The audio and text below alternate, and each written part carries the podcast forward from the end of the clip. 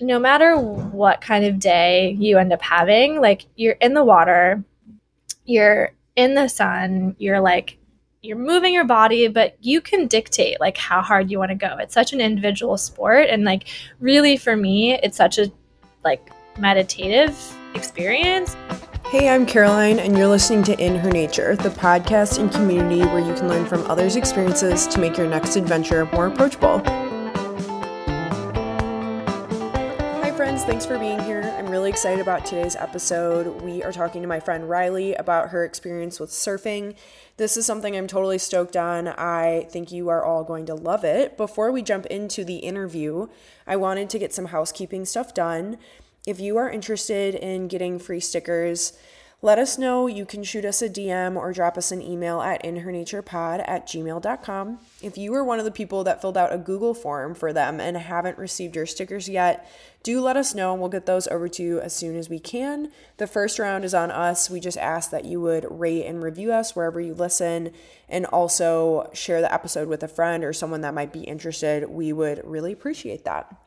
So, before we get into the episode today, one more thing we wanted to kind of introduce to everyone is if you're celebrating a goal or have tips after an episode, or maybe have an experience that could help someone else out, let us know. We'd love to do a little intro bit where we get to celebrate what our community is up to, what people are doing. Um, I think that'd be a really unique way to kind of build community over here. So, yep, Instagram DM, email, the whole shebang. You can let us know, and we'd love to give you a shout out over here.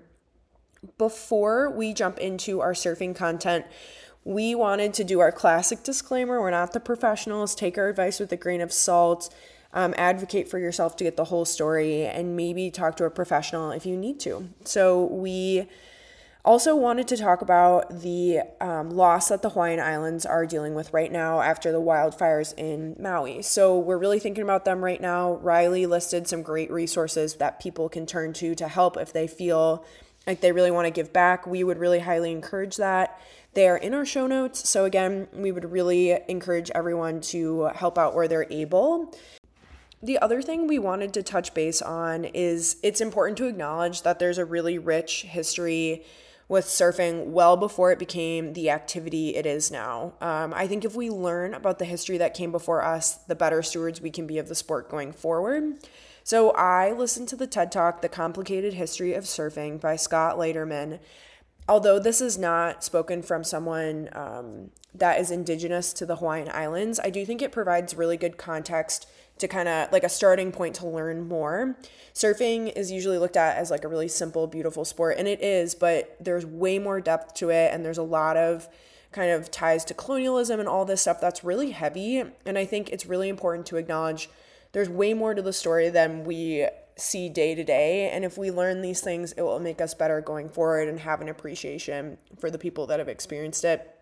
We talk about this in the episode, but Riley and I touch on we are two white women talking about surfing and Hawaiian culture and stuff, and that just doesn't totally feel authentic. And so, definitely turn to those voices that um, are able to shed some light on the history of surfing and also just how we can help Maui going forward.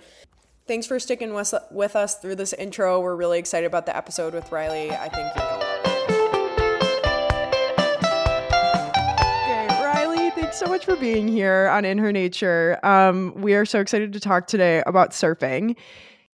I feel so grateful that we were able to make this work because it's dark here and it's light there. And I'm just, I'm so hyped to finally do this. So thanks for being here.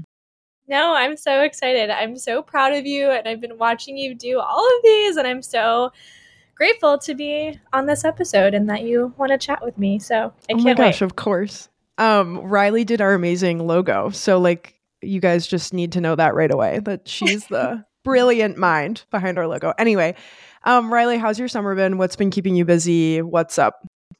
It's been great. Um, busy surfing, busy working. Um, it's kind of crazy that it's almost over. Went by so fast, but yeah. when you live in Hawaii, it's kind of also like you know, summer all the time. So 24 7. Okay, that brings us to a good point. Where are you calling? Where are you calling in from? Riley, where's home right now for you?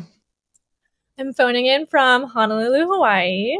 Yeah, I've been here for almost three years now, which is absolutely crazy to me. That's so cool. I remember when we were sitting in the kitchen, you were like, I think I'm going to move there. I was like, oh my gosh. Yeah. no, but amazing. yeah. Feels like yesterday. Oh my God. I was so scared to tell you guys. it worked out just fine. Don't worry. Okay, Riley, um, we're so hyped today. We're going to talk about surfing. Um, you obviously live in Hawaii, so you have amazing access to amazing places. Um, before we get into it, we wanted to talk a little bit about obviously what's going on on Maui before we jump into this like lighthearted, fun episode. Obviously, like a huge tragedy happened last week, and we would love to just like quickly talk about like what we can do to help and kind of like how we can be of value to you guys. Yeah, absolutely. I mean, thankfully it's gotten a lot of coverage, which is great, but it is kind of a surreal thing to be here and being experiencing. Um, you know, the island that I'm on was not affected at all, but we're we're so close to our neighbors, and that you know if it affects one island, everybody kind of jumps in to help. The best way right now to support is honestly just monetary donations. There was a huge influx of in kind donations, which was amazing to see and definitely needed. But um, Maui really just needs monetary stability, not more stuff. So, uh, Maui United Way is a great place to donate. Maui Strong Community Fund is helping direct families. It's it's a great spot. Um, there's also an Excel sheet which I'll share with you that has direct families information that you can just go down and and support you know people directly. So it's been a tough week for sure, but you know, we're all standing with Lahaina and standing with Maui and just doing what we can over here. Yeah, absolutely. Um, I remember one of the first like surf shops that I saw in Lahaina was I like walked in there and I talked to the owner for like 45 minutes and to see that that surf shop is like completely gone. Obviously like I had such a teeny tiny experience there, but it still just like impacted me like just the conversation we had was so cool and really like honestly made me fall in love with the community of people that just like love to surf. Um, so I'm so excited to talk to you about that today and just like focus on something that brings everyone a lot of joy. So thank you for keeping us updated on that. And we'll link obviously everything um, on our end. So without further ado, okay, so Riley, I want to talk about how did you get into surfing and what's been your experience with it so far? Yeah, I mean, growing up in Wisconsin, I, you know, I didn't move to Hawaii until after college. So it was always something that I was so impressed by. I grew up a skier, so, you know, nowhere even close to being able to surf. Um, but I was always watch like surf docs or like surf films um, and just like think it was the coolest thing ever and always just be like, how can I make that part of my life? And it felt like so far fetched. Um, and yeah, it really wasn't until kind of COVID that things switched for me. But I went, so I went to Hawaii one time before moving here to visit one of my best friends who was going to school out here. And I surfed a couple times on that like week trip. I was so bad, like so horrible, but I was so so stoked to just be like there and doing it and like even remotely close to the concept of surfing. And then the second time I surfed was in Lake Michigan, which again, I was horrible. It was cold and, you know, the waves were 2 feet tall, but again, I was like still just happy to be there and like even those two like baby connections to this thing that I had been so inspired by was like really cool for me. And then, yeah, once I moved here, it really became a mission of mine to kind of have it be integrated into my lifestyle. And I was like, well, this is my chance. Like, you know, I've been so crazy that I was even, you know, here and I was like this is this is my time. So yeah, I started pretty much right when I got out here and just put in my time and would just go almost every day and um now I'm very lucky to live really close to some of the best breaks in the world and um, have it be a big part of my life. So it's a crazy, crazy curve. Whenever I tell people I'm from Wisconsin, they're like, "What? Like, why? what do you mean why? Here, yeah, yeah. So that's kind of how I started. Again, like was a full blown adult once I started, and I'll get into that a little bit. But that was the most humbling experience. That was so funny to to learn this like new hobby as an adult, but something that, yeah, I loved.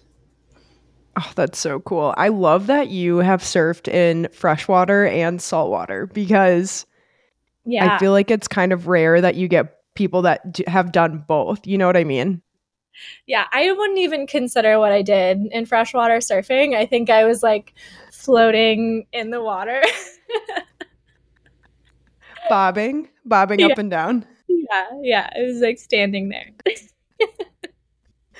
oh my gosh. Okay, so amazing. That kind of like does lead us into the next thing we wanted to talk about, which is like the styles of surfing. So you see these like beautiful long longboarders, you see shortboards, there's like different styles of surfing, like big wave and stuff like that. So could you just briefly explain like the different styles of surfing and which one you resonate with right now? I'm a longboarder, so I definitely resonate with kind of like the smooth, groovy style of surfing, but that's not to say that shortboarding isn't great as well. Um, to kind of like give a little bit of context, so longboarding is considered anything eight foot and up, and shortboard is eight and below. So shortboards, you have more maneuverability, um, a little bit more power, quicker turns, better for bigger waves. So I think kind of what people probably picture when they think of surfing is like, you know, big waves, big turns, lots of power, kind of like this like sometimes macho energy. Longboarding, and especially in Hawaii, longboarding has such a you know a long history here. So that's definitely my favorite kind. Um, not to say that you can't charge big waves on a longboard, you definitely can. But yeah, you just have a little bit more fluidity. Um, it's a little bit more kind of graceful. You can kind of play around on the board a little bit more. Yeah, so I I have a nine four board but I started on, you know, a Wave Storm 8.0 Costco special. yeah, and we'll get into that because it's kind of a little bit of a rite of passage. I feel like a little bit, but I want to get into some of like the beginner things. So surfing is not like the most beginner friendly or beginner welcoming sport. There's a limited amount of waves available, and right.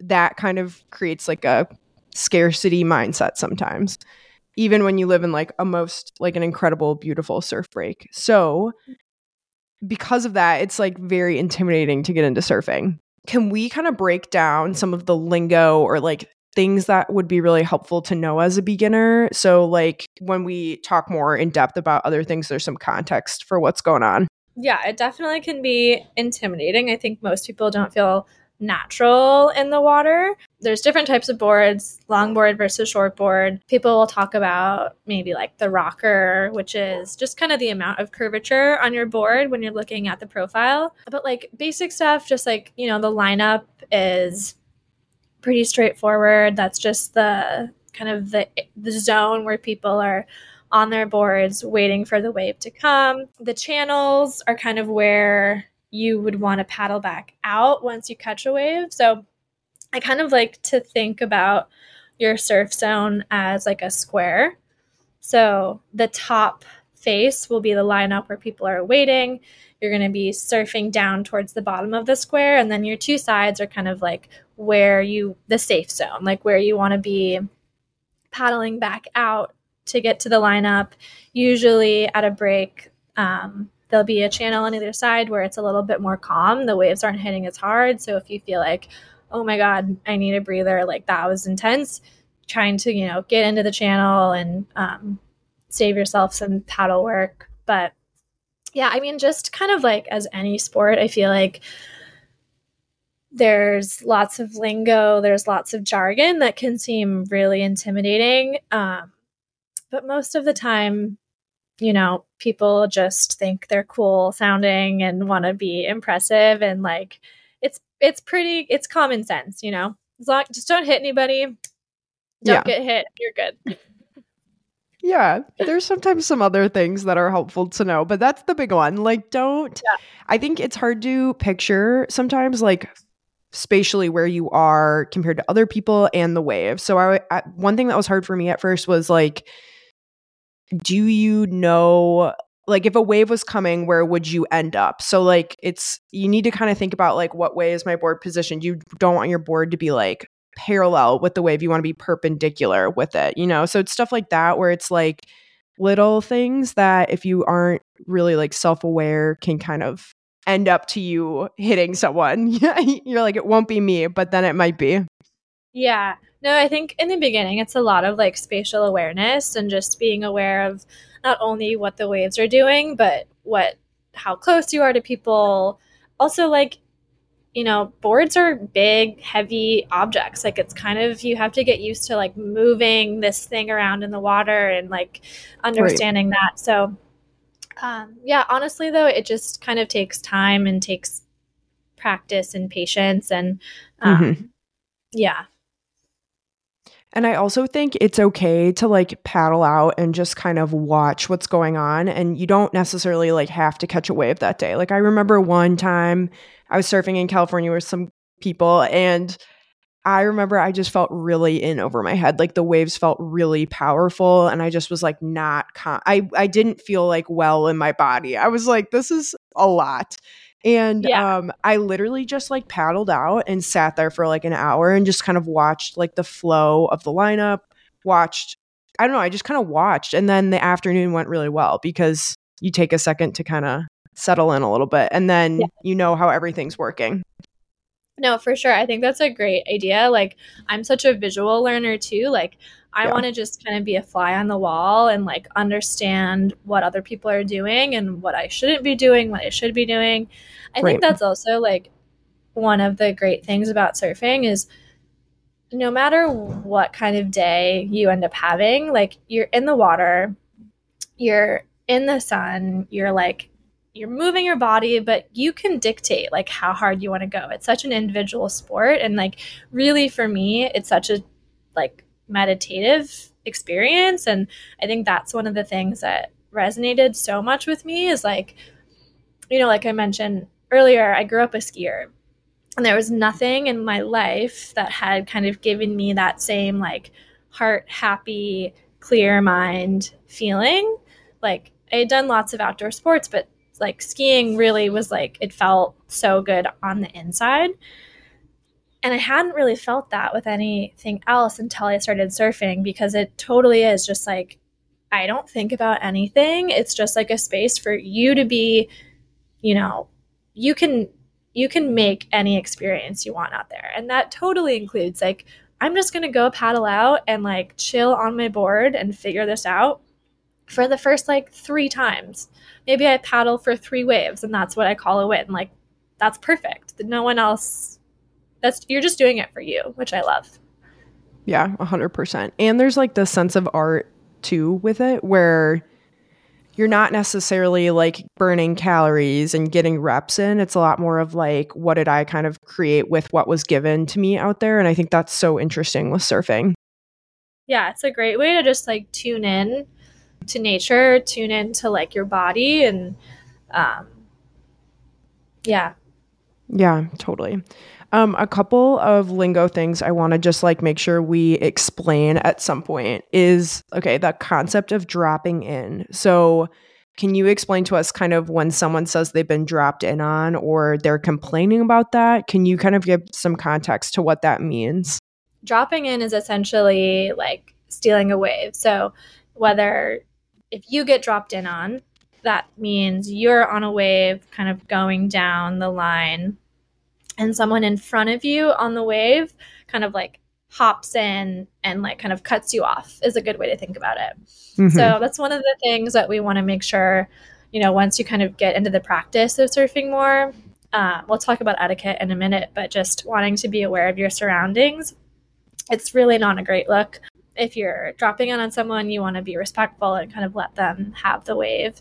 And yeah, you know, a lot of people will complain about being dropped in on, and it just it's just cutting off. No matter if you're in traffic or on the wave, nobody likes it. Right.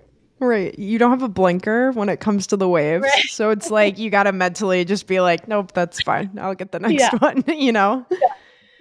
I love it. um, and then if you drop in on someone, you kind of earn the title of being a kook. So could you also explain what that is outside of like Outer Banks um, oh, totally. lingo, please? Thank you. Yeah, it's pretty much what you don't want to be. If you get called a kook, maybe it's a rite of passage. But um, yeah, a kook is essentially just like someone who doesn't know what they're doing, someone who keeps dropping in, like someone who clearly, you know, maybe is is new or didn't do enough uh, preparation for being out in the water. But also, I mean, everybody is a kook at some point, and it really is just about like kind of learning the right way to do things and like you know putting in your effort to to unkook yourself. yeah, totally. It's kind of just like where you start and then you like hopefully quickly come come out of it. You know, like no one's born knowing how to surf despite what some people may say. So you kind of need to earn the way out of that title sometimes. Yes, it's okay to be in the beginning, but you definitely don't want to be a kook for long. yeah, yeah, yeah, totally. I'm just like I can't. I keep wanting to make Outer Banks jokes, but I need to be focused. Um, okay, so we've kind of hyped up these things that are a little bit intimidating. And yeah. I think with surfing and just like athletic things in general, out th- things in the outdoors in general, there are barriers to entry. I want to talk a little bit about how to navigate some of these barriers. So, one of the first barriers that I just like always naturally think of is gear. So, how mm-hmm. did you kind of like work through the gear barrier? Yeah. Um, I mean, I think surfing is definitely a sport that has a bit of a larger upfront cost, um, which that can be intimidating. But also, like when you're out there, everyone seems to have all this gear and like seems to know all like what they're doing. And I remember that feeling like very daunting to me. Honestly, though, you don't need a crazy, insane board to begin with. Um, like I said, I got my board at Costco. I think it's honestly the best starter board. There's nothing wrong with being a wave storm Crusher. I recommend it. But just any like soft top, I think is a good place. Usually they're around 100 bucks. So for, you know, that's not the most accessible, but it's one of the things where if you can get that cost down or just, you know, the, chalk it up in the beginning, you can ride that thing to the ground and um, it'll yeah, really totally. help you progress quickly. Um, yeah, but just any like soft top, mid length board, I think is the perfect jumping point. And really, all you need is a bathing suit, a surfboard, and a leash, and you're you're set. So once you get those, don't let people convince you that you need all of these sparkly new toys. Yeah, I will say, coming as someone who's still in the Midwest, um, the wetsuit is important oh, eventually, you know but right. You're so right. I that will is- say that's it's funny though because when you like in Hawaii, you know, like you don't really wear you don't have to wear them. So, mm. but let's talk through that eventually. I think the temperature of the water is something that you may just like assume is fine because if people surf there they're probably fine but i one time i i was surfing this one spot and it was so much colder than i even anticipated and i was like physically shocked for 5 minutes yeah. and so i think that's something that you're like let's just pause like how cold is not the climate but how cold is like the water oh. you're going to be in and how long are you going to be out there for Yes, thankfully, I will admit I don't have to deal with that much, but you're so right. That is definitely something to consider when you're surfing, you know, anywhere but here pretty much. yeah. But that also has to do with like wax temperature too. So when you wax your board, right, like you wax it depending on like the temperature of the water. So mm-hmm. it's like kind of two parts helpful. So yeah. Um, well, we can talk about wetsuits eventually. I guess they're not like I would say kind of look around at what other people are wearing. There's like different thicknesses of wetsuits, but um yeah, you can kind of like go into your local surf shop and kind of ask what they recommend. I think that's probably the best bet. But what do you yeah. think, Riley, for picking out wetsuits? Yeah, I think depending on where you're surfing, I think no matter what, the best place or the best way to go about it is go into a local surf shop. They're so helpful. People are so ready to, you know, share um, whatever knowledge they have and just ask like, hey, what's what what's the best thing for me to be doing right now? If you're especially if you're new and like you're not sure what kind of board you should be on or what length you should be on, honestly, just go in and talk to somebody and they'll, they'll be able to help you out. Because it is yeah. it is you know, Yeah. location specific for sure. So hmm Yeah, and I think the other thing that is pretty straightforward, but like the longer the board you have, like probably the easier it's going to be to catch waves. The contrary to that is like the harder it is to control those boards sometimes. So bigger is not always better. I feel like sometimes they're hard to handle, but I guess like that's kind of the rule of thumb is like a longer, bigger board. Soft top too is a little bit easier to ride at first. yeah, for sure. The the longer the board and kind of the more like weight or density it has, um, the easier it be it'll be to catch waves. The easier it'll be to just kind of like you know your stability on the board. The first like real surfboard I got, which I still have, I love her. I called her Marge the Barge because she was just huge and like just massive, That's and that I think so helped iconic. helped me so much in the beginning. Um, yeah, definitely. I would say when you're starting out, it's it's going to save you a lot of energy if you get a little bit bigger board. Yeah, and that's why it's helpful to buy like a little bit cheaper first board because it's not going to be your lifetime board, but it will help you kind of get over that hurdle so you can actually like invest in a board that might last you a little bit longer. Oh, for sure, yeah. And like I said, I started on an eight foot wave storm, and I still think that's the best way to just get your feet wet. And then once you want to move up from there, I wanted to go longboard route, but you know, you can kind of go wherever. But I think anything that's, you know, eight foot and up, and if you can get a soft top, I think that's the best place to start. Yeah, I I have two of them in my garage right now for the amazing surf days in Milwaukee. hey, it's a thing. It's a total thing. No, it's I'm not like really the kidding that much. So I did just get my wetsuit, so I'm feeling prepped and ready. So let's talk a little bit about technique. We talked about this a little bit already, but um tips on kind of like progressing through the really beginner phases. I do think it's just like so much time. Like the more time you put in, it really does make a difference. But I also think it just goes along with getting yourself comfortable in the water. Like I mentioned before, it's not a natural thing for humans to be on a floating thing in the middle of the ocean or, you know, right off the beach. It feels weird.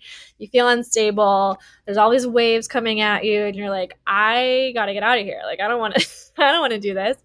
I think if Peace. you can just, yeah, I'm good actually. if you can just, um, you know, stay consistent and and paddle out and feel how your body feels with the board under you, feel how it feels to paddle. Um, honestly, I don't even suggest like trying to stand up right away. Just like you know, get yourself on a wave, understand what that that like momentum and that push of the wave feels like. Then um, once you kind of figure that out, it's a you know a great middle step to kind of like you know get get on your knees, um, kind of like you know you can do kind of like an upward dog pose on the board. Just like feel it out. It's gonna feel clunky. It's gonna Yeah, feel awkward, totally. but not for long. You know if you're consistent with it and just um, yeah, kind of keep going out. I think that's the biggest thing. The more comfortable you'll get, the you know, the bigger the waves you might want to try. The pop-up is something that's great to like practice on the beach, practice in your room, just like getting that muscle memory of like putting your uh, you know, your leading foot out, kind of you want to be in kind of like a low stance. So knees bent, arms out, shoulders and head facing the direction that you want to be at. Um, yeah, and that's just kind of the first step. And again, it just takes time to kind of get your body to understand what's happening. Um, once you move from there, you know, you can start um, kind of going diagonal down the wave, like following the wave and moving through it. And then, you know, like once you kind of understand a little bit about how to like position yourself and you know again it's a lot in your shoulders. So it's like kind of the same thing with skiing or snowboarding or anything where you're like you know you're getting pushed.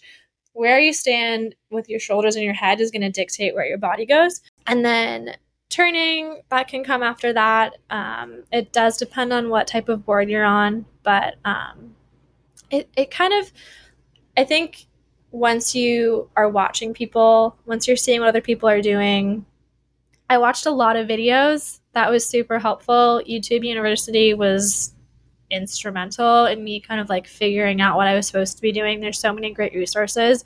Um, mm-hmm. Yeah. Yeah. But don't start I love small. that. And I also think pressure on yourself. Yeah, that's literally what I was going to say. So go ahead. Yeah, start small. yeah, I think low expectations, like it should be fun. It shouldn't be something that like is super stressful and like you're getting super down on yourself. Like I said, it's you know, it's for you and unless you're like, you know, competing in these insane comps like this is just this time for you to like have fun in the water and you're doing this for for enjoyment. So be easy with yourself in the beginning. It's it's so frustrating. I totally get it. Um, but everyone starts there. So just keep that in mind. Right. Yeah. And I don't think we've mentioned this before. And I suppose this is kind of in the gear category, but a lot of people use Surfline to check mm-hmm. either find spots or check um like the forecast for that day and so like some of these like really renowned surf spots will have cameras where you can watch like the like look at the surf for that day and I used to like watch that once in a while and just see like how do the crowds change on like a two to three foot day versus like a four to five foot day. Um, and I really liked that because I could, even though I'm not there, like I'm not out west that often, I can still kind of like not study, that's not the right word, but like I can still kind of like observe what's going on and just have a sense for like how the height of the wave changes like the day and the experience and stuff like that. Yeah, absolutely. I use Surfline every day. It's a great resource, and um, having the cameras on certain breaks is super helpful. I've done the same, like you know, trying to understand how the tide changes the waves and the wind direction, and you know, you can get right. so technical with it. Um, but yeah, that's a. I used to do that all the time. Just go and like we said just watch kind of what's happening and trying to better understand it that way um, but i definitely think you know in the beginning you want to you want to be aware of what you're walking into so checking the waves checking the height making sure you're not putting yourself in a situation that is maybe going to push mm-hmm. it too mm-hmm. far um, yeah you have to kind of have a lot of respect for for the ocean because you realize sometimes how powerful it really is and i think that's one of the things that that comes with progressing and with learning how to surf is um, having a, a lot of respect for for the conditions for sure. Yeah, a hundred percent. And I think um different places in the world have different power of the waves and you can actually like look that number up. But I think it it's besides the point. I guess the point we're trying to make is you're you need to be safe and like take care of yourself and other people out there. So just like two to three feet may sound small, but like that can be a really big day if you've never surfed a three foot wave. Yeah, two to three feet is great. yeah. I love that. That's perfect. yeah, it's good. Um, the other thing I wanted to say was I was just in Duluth over the weekend, so that is kind of a surf city, like on Lake Superior, and we wanted to kind of like see what the spots were that people were surfing. And so obviously not every single spot is on Surfline, but we were able to like go without the surf shop was closed the days we were there so we were able to like go and check out like just drive to the different spots and that was really fun because like we would have probably never known that so that's also a fun way if you're in a city to just like go tour around the city you can kind of look at like the spots that are there yeah your little surf tour yeah that's awesome so fun yeah. Okay. So let's talk a little bit about etiquette. We've touched on this a little bit. So I think etiquette and localism have um, two really important variables in your experience surfing. So you can have the gear, you can have even the technique, but if you don't have the etiquette and if you don't respect or like handle localism well, you're like you're going to have a bad day out there. So Riley, can you kind of talk us through etiquette and like how you learned it and things that were important for you to learn? Yeah, definitely. Um I think being in Hawaii, it's it comes with its own lessons in etiquette and its own history. And I'll talk about that in a minute, but just anywhere you are, I think, you know, having surf, surf etiquette is huge. Um, you want to be respectful to the people that are out there. You want to be, you know, you can like, you know, get your waves and, you know, be confident and, and, you know, you can like kind of stake your claim in that spot. But it's especially when you're beginning, it's really important to kind of be aware and respectful of all the other people that are out there. Um, you want to make a good impression, especially if you're going to be there a lot. You're going to see the same people. You're going to run into the to the same, you know, handful of surfers that are out there, and that's the best part. You know, you once you kind of like make see some familiar faces and have surf buddies and like you know get a little community that's a huge part of surfing and surf culture and something that really doesn't happen if you have poor surf etiquette or if you're just a jerk in the water nobody's going to want to like chat with you and like be like oh hey like that was a really good wave or oh you know i noticed that you could do this whatever. Um so what is surfing etiquette right? Like what does that mean? Um like i said you know we talked about dropping in. If you're paddling for a wave it can be frustrating especially if the waves aren't that good and like you you want you see a good one coming and you want it. If you're paddling for it and you see someone coming in down the line that's already on the wave you got to give that one up to them. Like they they got it. They were in the right spot. You don't want to be the one that's dropping in on everybody. Like i said before kind of like once you get a wave and not to say that party waves aren't great. I think you kind of have to feel out the vibe of where you're surfing and like surfing with friends is is the best and like when i'm doing that it's like party waves all day. And like this is all just very like case by case, but just as a general rule, you don't want to be dropping in on people. You don't want to be paddling back out directly in the middle of where the waves are breaking. You want to paddle out on the outside, kind of like go out and around. Pretty much it. You'll kind of feel the tension a little bit if someone out there isn't surfing with proper etiquette or is just kind of being a little pushy or aggressive.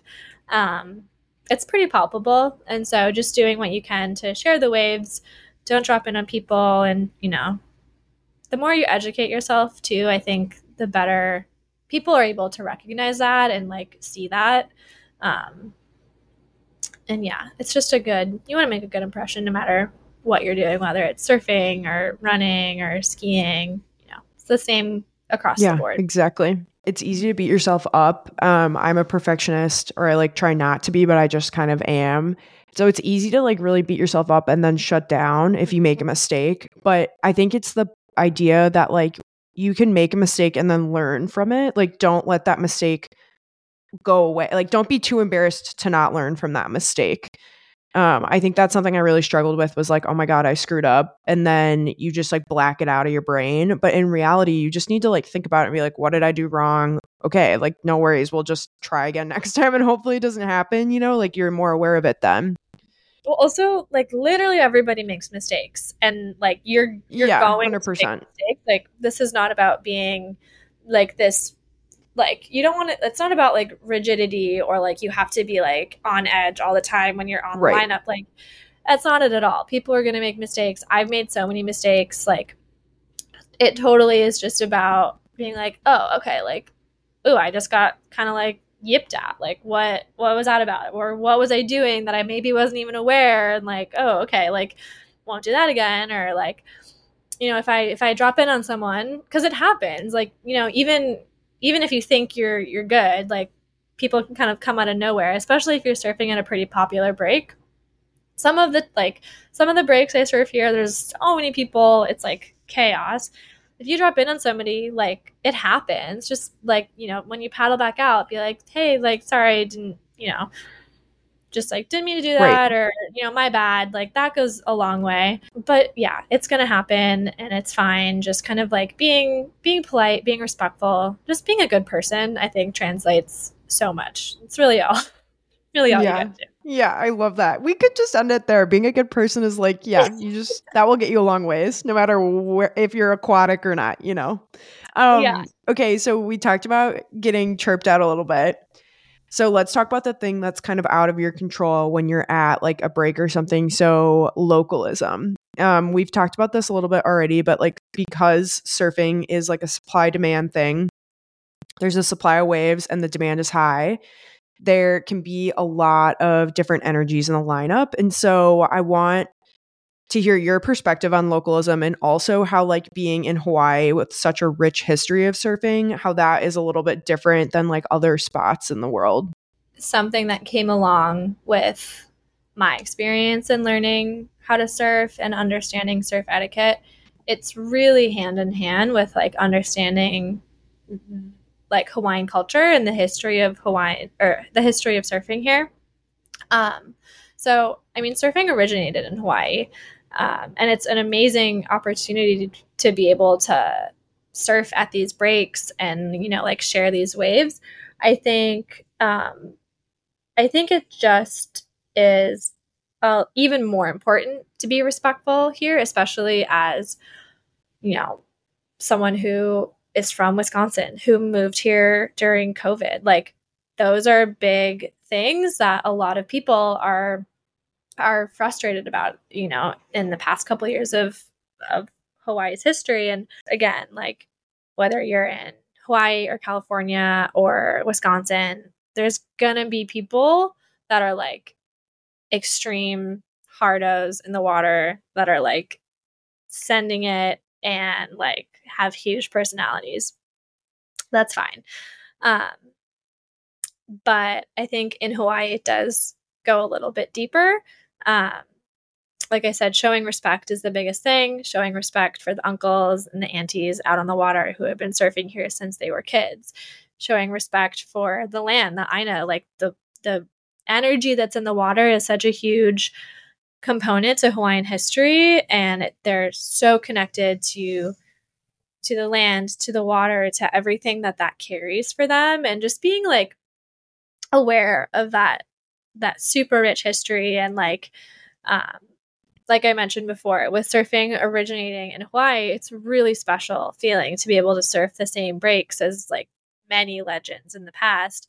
Um, but just acknowledging that the history of the Hawaiian people and the Hawaiian Islands has been a bit of a tumultuous one, and Hawaii was taken from its people. And like I said, I'm incredibly grateful to be able to share the beauty of Hawaii, but it's not my home. And I think showing respect for the traditions of surfing is also showing respect and acknowledging the history that comes along with it. So yeah, I think that's so well said. And I like the first thing I wanted to say with this podcast was like, we are two white women who yeah. like don't, we're, we're not from Hawaii, obviously. And so, yeah. and because of that, we're kind of learning, there, there's so much more history to it than we're acknowledging. And so I think if we can kind of learn about the history before us, it makes us better stewards going forward. And so, I think just taking some time to maybe like educate yourself on like a the history of surfing and then also if you're in Hawaii like history of the Hawaiian Islands or wherever you are. I mean there's like rampant colonialism everywhere. But the point I'm trying to make is I think you are so right in saying it goes deeper than just a, like a grouchy old white man like at the lineup that's kind of chirping you.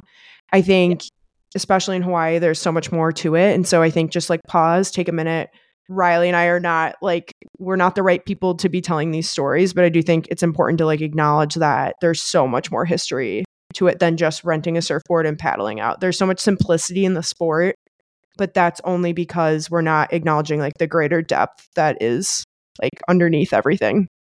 Okay, so um, do you have anything else to add about localism or like history of surfing before we move on? Um, I do have a pretty funny story about the first time that yeah. I surfed here. So yeah, we gotta hear it. and this is one of those things that like cracks me up now because just understanding what was actually happening. Twenty like hindsight is twenty twenty, but the first time I surfed here, um, it was Thanksgiving morning and Haley and I, who is my, you know, one of my best friends that I moved out here with, we, like I said, are two Wisconsin girls. We do not know what we're doing. Um, she had a friend, like an old coworker, who his name is Rick. He's been awesome. Him and his wife Lisa have like been our little island parents out here. But he was like, okay, like, you know, come with me. I'll take you girls out, kind of show you the ropes. He surfs Dawn Patrol, which is 6 a.m. sunrise surf. And I am not a morning person by any means, but I'm like, we are here to surf. This is what we're doing. we are going to do it. Um, like I said, Haley and I both bought Wavestorms from Costco, I think the day before this. So they're brand new. Um, we put them on top of her 2005 Toyota Corolla and we leave the house at 5:30 in the dark and we just go to his location that he sent. We're like super excited, also very nervous because he has been living here for years. Um, he has been surfing at this spot for a very long time and he I think he's from Tennessee or something so he's this white guy too but the people he surfs with are like this kind of like hardcore group of uncles which I didn't know prior to this um, and uncle is just kind of like a term for like a like the polite way to address any like local um, kind of like a parent or you know anyone a little older than you. Um, so we show up in the dark to this spot that's not really a beginner spot. Um, and we show up to the parking lot in the dark and haley and i still have the plastic wrap on our Wavestorms. We have not even no taken way. off we have not even taken off the wrapping. We our fins are not screwed in. We didn't bring a single Oh, piece no. of wax. And we show up like rinkety dinkety in this parking lot.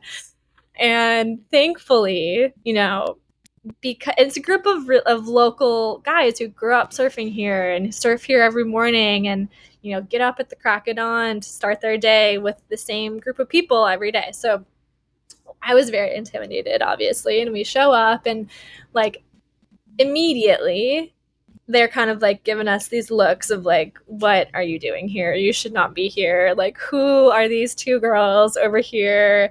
And then, you know, thankfully Rick comes over and like gives us a big hug and he's like, hey, let me introduce you to all the guys. And um, everyone was so sweet and so nice, but I was shaking once I kind of like saw the scene and realized kind of like what I had gotten myself into. And they were the sweetest. I still, you know, we still surf with a lot of these uncles now and like they were so kind and so generous and we're like, "Oh my god. All right, like okay, girls, come over. Like God, you still have the wrapping. Like, come on. Like, they, like, you know, totally set us up. They wax up our boards. It's still, like, before sunrise. And then we all go out. And they were just, like, the sweetest, most kind and gracious people out in the water, like, ignoring our complete kookness. Like, and, and I'm not even kidding. This is one of those things we're looking back now, like, surfing Dawn Patrol at Kaiser's, it is a local kind of aggro group and like when I tell people this story of like the first time I surfed, you know, was Dawn Patrol Kaiser's, they're like, "What were you thinking? Like, what were you doing? Like, why were you there?" And um, and I'm just so you know, so thankful, and I think it speaks to, you know, kind of maybe some of the things we've been talking about, like etiquette or like localism or like it can kind of feel like scary or daunting or like you don't want to mess up or like it kind of Yeah. I feel like maybe we've been speaking and speaking about it in a way that's like you should be you have to be like exactly right all the time. And I think this was just such a great example of like surfing is really just about people enjoying themselves and like connecting and if you if you show up and you're like, oh my God, like, love what you're doing, wish I could do that. How do I get there? And you like show a little bit of, you know, like self awareness and, and, uh, it's just people, people are so kind and people are wanting to help you and, and share the stoke because people, people feel it the same. So it's really such a great way to connect with yourself, connect with mother nature connect with the people in your community and there's so much like love and joy in the sport which is amazing um but yeah, that's definitely a story that I think back on and I'm like, "Oh my god, what I can't imagine being someone else like watching this happen, being like, "Oh my yeah, god." Yeah, like from the outside, like yeah. yeah, like third person. Yeah. They're like these girls are going to get kicked out of the water. it's insane. So Riley, yeah. I've never heard that story. I maybe I've heard it like in bits and pieces, but that is so funny. Like the plastic yeah. wrap, that is the oh funniest oh part to me. That's so funny. oh, that's so good. yeah, right. And if you're just kind of like great yeah, because now you like actually surf with these people all the time and it's like no worries. But that yeah. is such a good point that like, yeah, it's you're not perfect. That's the whole point of this whole like no, just yeah. stop trying to be perfect and just show up as you are and be kind about it and just laugh about it later. Yeah, yeah. We like I've like, you know, obviously they were all in probably their 50s, 40s to 60s. And like we'll have like dinner parties together now. Like it's it's such a great such a great group of people, but such a very funny That's... introduction. That's yeah. insanely funny. Oh my god. Oh, I love that. I will never forget. Not that we need to keep telling ridiculous stories, but I will never forget. Uh, so like Riley and I lived together in college with our other friend Maddie, who did our intro to skiing episode, and Maddie and I paddled out one day. We had no idea what we were doing. I mean, I honestly, I still don't that much, but she, we really didn't. And um, I was like, Maddie, let's go. It's fine. We have nothing to lose. Let's let's rip it and Maddie forgot to put sunscreen on her butt. And um, when you surf, I don't know, a lot happens. Like it your swim bottoms go like crazy, and like we're two Wisconsin white girls that just have no idea what's going on. And Maddie burned her butt so bad, I had to like rub aloe on it for like four days after because like when she was surfing, she was like laying on her board and her swim bottoms like rode up, and then it just yeah. like literally singed her ass. And I remember Maddie being like, I really didn't expect that to be the problem. you guys did awesome when you were so, out here. That was so much fun taking you guys out. Uh, it was it was something. Um okay, so we've we've talked a little bit about like things like people as factors. I kind of want to talk a little bit about like just the ocean being a scary place and like let's just acknowledge that it can be really scary. Um, how do you like deal with the mental aspect of like being in the ocean and like being with um like potentially like animals that are scary and you know you know all the classic things like how do you kind of think through that stuff yeah um i think definitely it like can be a little scary i was a little freaked out by it at first um but i do kind of think like if you're comfortable and you're calm and you're at peace, like that's going to translate to whatever's around you. Um, so I I just kind of try to like be be aware and be present, but also, you know, be be chill. They'll be chill. There's um, you know, usually where people are surfing, there's not like too many animals or creatures around you because they don't want to really be around us. And if there's kind of all this commotion, like they want to get out of there too. Um, so just trying to remind yourself that you know you're around other people. Once you get comfortable with a spot too, like I think that helps a lot.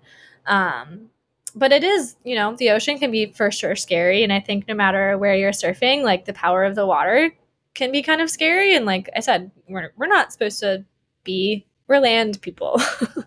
it feels uncomfy and awkward for us to be in the water. So I think just like you know, doing some like practicing your breathing is one thing that I think can be really helpful. Um, just trying to like talk to yourself, be like, hey, you're fine. Like, it's it's so much fun like surfing like here there's a lot of sea turtles there's a lot of like little things that like are harmless and will pop up and if you know maybe it's your first time surfing here or you're not used to it like you're like oh my god like what is this thing coming up right next to me? But and then it's just like this cute little, you know, just little turtle guy right next to you. And I think just yeah. kind of like understanding that you are in their space. This is not your space. They have every right to be there just as much as you do, but also things are not going to, you're not, people, people are loud, people are splashing. They want to get out of there. So usually you're, you're pretty fine. I love the word we're land people. That's just going to stick with me for a little bit. It's so true though. It's like not water people. we're land people. That's funny. It's giving like have you seen have you seen Barbie where Ken's like, I beach. That's what I, I do. yeah, yeah.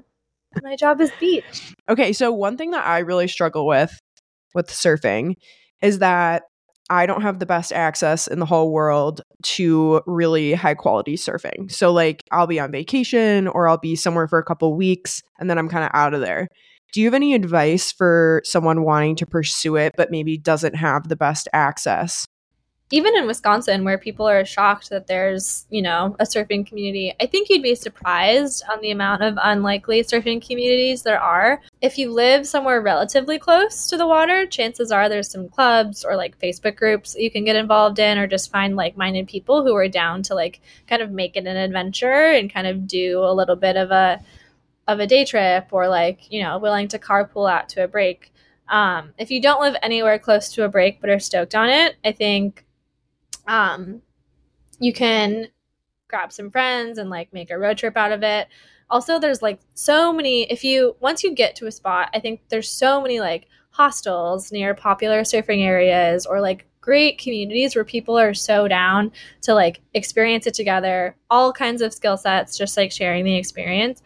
Um, again, that's not realistic for everybody. I think one way that like even before I started surfing, when I was back still in Wisconsin, like I just kind of wanted to like I just liked the energy that it gave off and just like liked watching it happen and like kind of be a part of it. So like I really think that like watching docs and like surf films and like just kind of like being in that like state of mind that sounds so like silly, but like so much of like surfing, I think, is just like connecting with your community and like enjoying nature. And I think no matter what you're doing, that's kind of the the same thread that throws that flows through a lot of different uh, communities and activities. So even if it's not the most accessible now, like try to make it happen if you can. Like try to plan out it ahead of time and like get some buddies that are down to like experience it with you. And then that makes it just so much more fun too because then you have like you're just like stoked on it together. Yeah, I love that. I think one thing that's really helped us is um, there's a Surfrider Foundation, so that's like the overarching kind of like yeah, nonprofit. Actually, yeah, what, that's yeah, so cool. There's a really nice chapter, um, kind of like in the Midwest, Great Lakes, and then also just in like Milwaukee and stuff. And so I don't like do it. I would like to do more volunteering with them, but they always have something going on. So whether it's like a beach cleanup during an off season or like just a cookout or something, look for at the Surfrider Foundation and see if there's any chapters near you. Um, their whole idea and mission is to like help protect the world's oceans and like beaches and stuff. So it's a really cool um, place. So if even if you're kind of landlocked, who knows? Like there might be a cool kind of like one off chapter or something. And then the other thing I wanted to recommend is I really enjoyed reading um, Barbarian Days by William Finnegan. That's like a really nice book. That's like not so much like I don't know. It's just a, it's a great read, and like if you're not anywhere close to waves, it will get you really stoked. And it's a it's a thick one, so you have some time to read it. That's a good road trip book when you're like, yeah, yeah, getting. I actually up. did the audiobook, which is so funny because I would like listen to it while I was like working at school. I was like, these are my two lives right now, so opposite. Yeah. But um, yeah, kind of fun. Okay, so Riley, we've talked about like funny things about surfing, but like, and we don't need to get too deeper serious with this at all. But like, what are some things that you look back and be like, wow, surfing really taught me like this thing? Yeah, like I kind of touched on before, I think it like taught me so much humility. Like when you're surfing, when you're starting out, and I was 20, you know, 23 when I started surfing. So, like, oh, you know, I was fully formed. and there's like these kids that are, you know, yeah, you're not 12. six, right? Like six next to me that are just like shredding waves. And I'm like, oh my God it taught me so much humility and i think it kind of forced me to like not take myself so seriously and just like take a step back and be like okay like this is i am not good at this And I'm a little bit of a competitive person. I don't love not being good at things, as you may know, Caroline.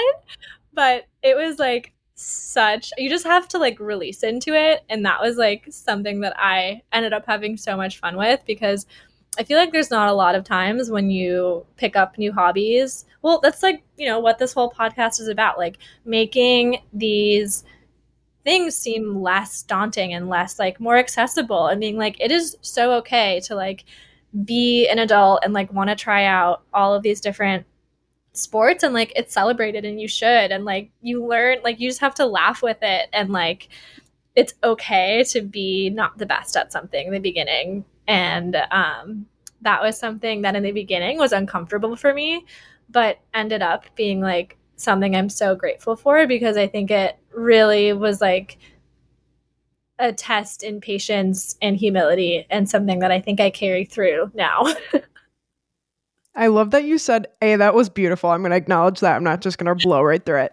Um, that was really well said, and I could not co-sign that more. That's like so perfect. It's also like totally okay to be bad at it, like at the end. Like you said, it's it's okay yeah. to be bad at it at the beginning, and I know you mean this. And it's like that's the whole point. It's like you don't ever really have to be like good at it. You don't, you know, like we're not in this phase where we're like monetizing. We're not going to be a professional athlete. And even if you are, whatever, but like mm. it, it just like you don't need to be the best. And that's totally fine. And honestly, it's really freeing to feel that way. Oh my gosh. Yeah. And I am like by no means, like I said, two to three feet is perfect. I oh, love. Stop underselling yourself. Yeah. Get out of here. No, Get out of here like you're doing it not to be the best. You're doing it because it's something that's fun. And uh, right. Yeah. right. Okay, Riley, I want to talk a little bit about like what things you have coming up that you're super stoked on. Yeah. Well, actually, recently I just got a big girl board, which I've been calling it, which was so exciting. I just got a new surfboard from a local shaper which has been so amazing. And this has kind of been like my first like big step up in since beginning to surf. So I've been super excited about that. I'm also really looking forward to November. I'm going to do a surf trip in Bali, which has been something that I didn't ever think what I would say, but I'm so excited for it. Um, and yeah, we're going to be in Uluwatu surfing, which is crazy because I've watched so many videos of it. And um, yeah, I'm so excited. That's going to be so sick. Oh my God. I feel like, are you guys going for like three? How long are you going for? We're going for like two weeks. Um, and we're going nice. do kind of like half of it. Um, yeah, like jungle, and then half of it, you know, little little surf trip. Um, on the beach, which I'm super stoked. I also like definitely think um yeah, I'm kind of excited to like see what the waves are like there and kind of see what it's like surfing somewhere else because my entire you know, I've only surfed in Hawaii really and um I'm excited to kind of yeah, stretch what I know and get out of my comfort zone a little bit. So I'm really excited That's that. going to be so cool. That's yeah. so interesting that you said that like you really haven't had to like explore new places cuz I'm like literally the exact opposite. I've never had like well, I would say Milwaukee, but I have taken a little time off, I guess, but that doesn't super count because Milwaukee, everyone's so beyond nice and like so helpful. And so I feel like I have just honestly bopped around so many different places that I feel like always a visitor. And so that's like so fun that you guys are going to take like an amazing, awesome surf trip. That's going to be so cool. Riley, thank you so much for just like really talking us through a lot of that. I feel like it's really easy to just be here and be like, oh, just try it, you know, whatever. But I feel like you did a really nice job, like kind of articulating some of the nuances that are hard with this. So we really appreciate it over here. Thank you. I'm so thankful to be on the podcast and be chatting about it. And yeah, hopefully I'll get you guys back over to me soon and we can have a little surf date. You can find us at In Her Nature Pod on Instagram and TikTok and inhernaturepod at gmail.com. If you like today's episode, please share it with a friend, rate, review, and subscribe. Music by Tommy Zalewski and the Porch Flowers. All our design work is by Riley Johnson at REJ Design. Don't forget the stuff is in your nature.